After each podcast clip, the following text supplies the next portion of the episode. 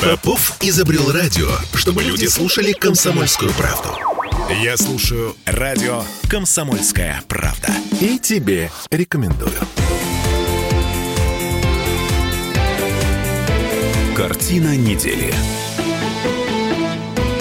А мы вернулись. Вернулись в петербургскую студию радио «Комсомольская правда». Я Дмитрий Делинский. Я Ольга Маркина. Ректор гуманитарного университета профсоюзов Александр Записоцкий. В предыдущей четверти часа вы что-то меня задачили. Какие такие неприятности у релакантов новые? Ну вот некоторые федеральные ведомства сейчас совершенно официально, с рассылкой соответствующих писем, рассматривают вопрос относительно трудовых отношений научных и образовательных организаций с научными и научно-педагогическими работниками, которые покинули территорию страны с началом реализации указа президента Российской Федерации от 21 сентября 2022 года об объявлении частичной мобилизации в Российской Федерации. Слушайте, это мы еще год назад с вами Подождите, обсуждали а, собственно, к чему вы это сейчас? в анкете при трудоустройстве. А, Вот как было после военном, в послевоенном Советском Союзе, значит, где вы находились в период с по. Вот та- такие анкеты сейчас будут раздавать. Сейчас смотрят другое. Вот эти люди работают на дистанционке. Это вроде бы технически выглядит как продолжение истории с коронавирусом, когда сотрудники уходили на дистанционку, и вот они снова там оказались, и они выполняют какие-то задания российских учреждений научных и образовательных, и им платят заработную плату. Так. вот сейчас ведется разговор о том, что нашим, особенно государственным учреждениям научным, образовательным, не нужна такая публика, которая живет за границей, убежав из России, репликанты или релактанты. Релаканты. А, Александр Сергеевич, а у нас вот есть сведения, что, например, э, около 40% уехавших из России сейчас вернулись обратно. А по данным, ну, например, HeadHunter, да, сейчас в Россию вернулись э, минимум 26% релакантов, которые конкретно сменили свою позицию и ищут работу уже на территории Российской Федерации. Ну, по поводу HeadHunter я бы их вообще К- красная не брал. бы. тряпка, Оль. Я не брал бы, да, во внимание, поскольку... А это не только опрос Head- HeadHunter, они как раз преуменьшили эти цифры. А как бы вот как нам ведомости пишут, во-первых, э, да, с- 40% уехавших вернулись. Ну, вообще эта цифра совершенно реальная. Но вот тем, кто не вернулся сейчас, видимо, придется столкнуться с потерей работы в России. И, ну, Или вернуться. По- Потерей заработной платы. Или вернуться. Или вернуться, да. В общем, на них будет оказываться давление, и государство будет принимать меры для того, чтобы им жизнь медом не показалась. Я думаю, что по большому счету это правильно.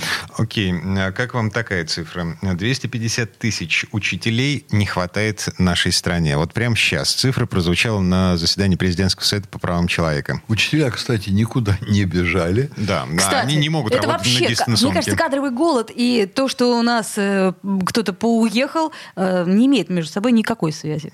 За исключением очень узких отр- а, отраслей. Все.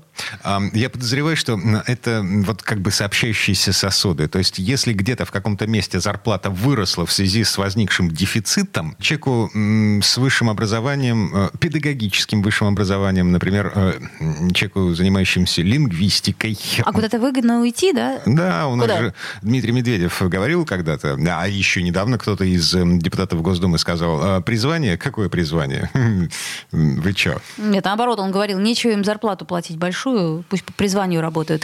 Александр Сергеевич, как вы считаете, кризис и нехватка учителей 250 тысяч это как минимум. Почему это связано? Это катастрофа. Это же наши дети. Это связано с чем? С чем? С нежеланием людей работать в школе. Так а с чем связано нежелание людей работать в школе? Я бы заметил, бы, что с общей социально-культурной ситуацией. Работа в школе, она может осуществляться по призванию и э, при наличии все-таки более-менее приличного социального статуса, который компенсирует издержки. То есть конкурентных зарплат и почета и уважения? Ну, я думаю, что почет и уважение мы не должны сбрасывать со счетов, безусловно.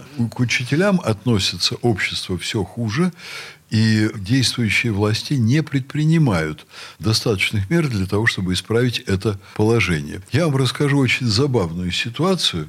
Ну, вообще-то это по большому счету грустная ситуация. Забавная ситуация у меня лично приключилась.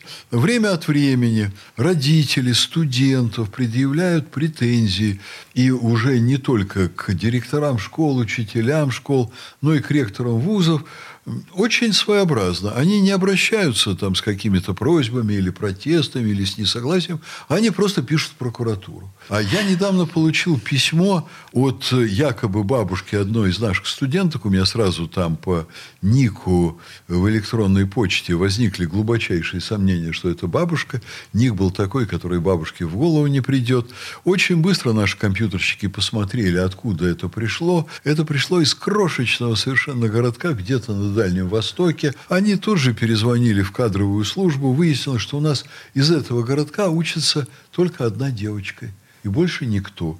Ну, и эту девочку просто по-человечески спросили, как вот это все понимать, действительно ли это ваша бабушка написала. А что там было написано? Что университет не разрешает студентам появляться на занятиях в непотребном виде, а вот бабушка считает, что именно в том виде, который для нас непотребный, внучка и должна появляться. Ну, подождите, это, нужны подробности. Что такое непотребный вид? Э, Господи, ну я деталей не помню. Там хм. или прическа там какие-нибудь зеленые волосы или оранжевые, или какая-нибудь там футболка, на которой что-нибудь не то написано и так далее. Но у нас не рекомендуется ходить на занятия в футболках. На футбол надо ходить в футболках, по мнению нашего педагогического коллектива.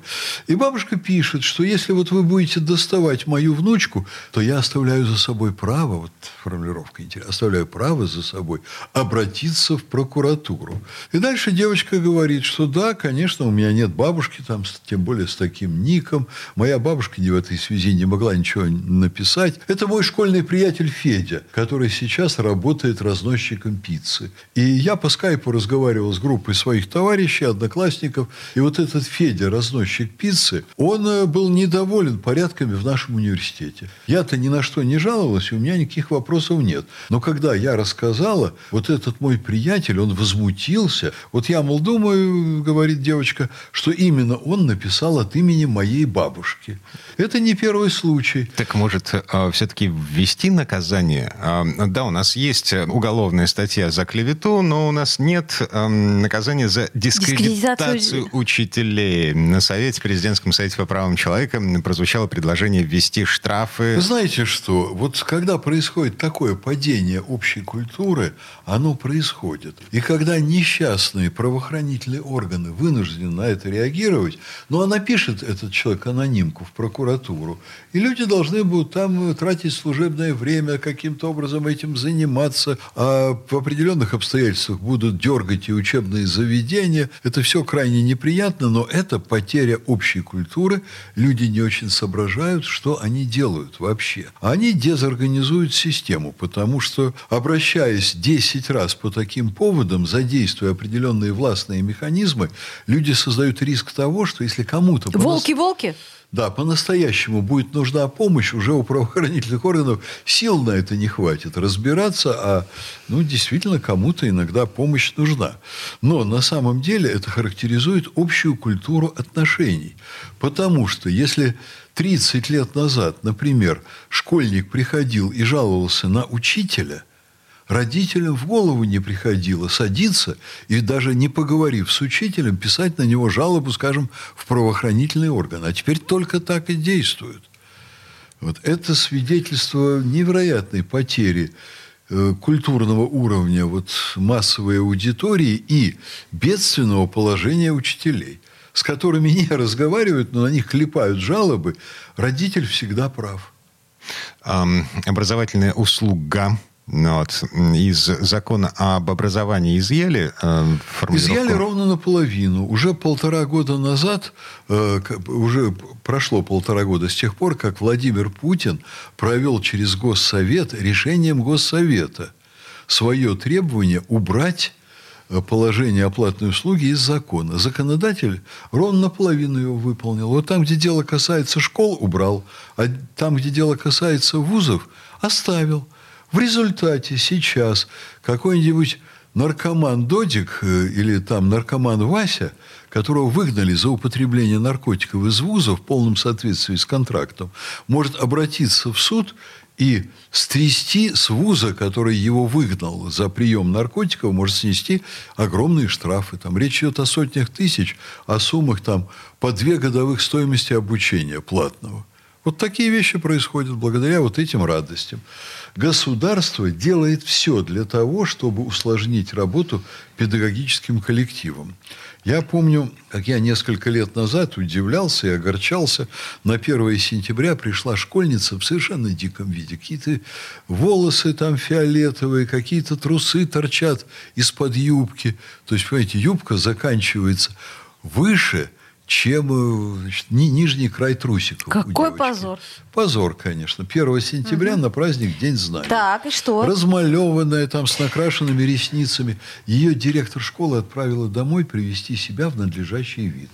Мама, будучи там местным депутатом местного разлива, тут же написала письмо в прокуратуру, и директора школы затаскали приставая с вопросами, а где написано, что у школьницы на школьной линейке не должны быть видны трусы? Нет, подождите. А, либо у нас есть регламентированная форма, в которой а, учащийся э, садика, школы, вуза и так далее и тому подобное должен приходить в учебное заведение. И либо, это... если этого нет, то то можно приходить в чем угодно. Гипотетически, что не запрещено законом, то Нет, разрешено. Это, это очень гипотетически. Ну, я Но ошибаюсь, так все мне может кажется. дойти до идиотизма. Другой вопрос э, собственной культуры и так далее и тому подобное. Вот Но законодательство вопрос. у нас, в общем, всегда будет на стороне Ой. такого ученика. Слушайте, а давайте про идиотизм поговорим в следующей четверти а, часа.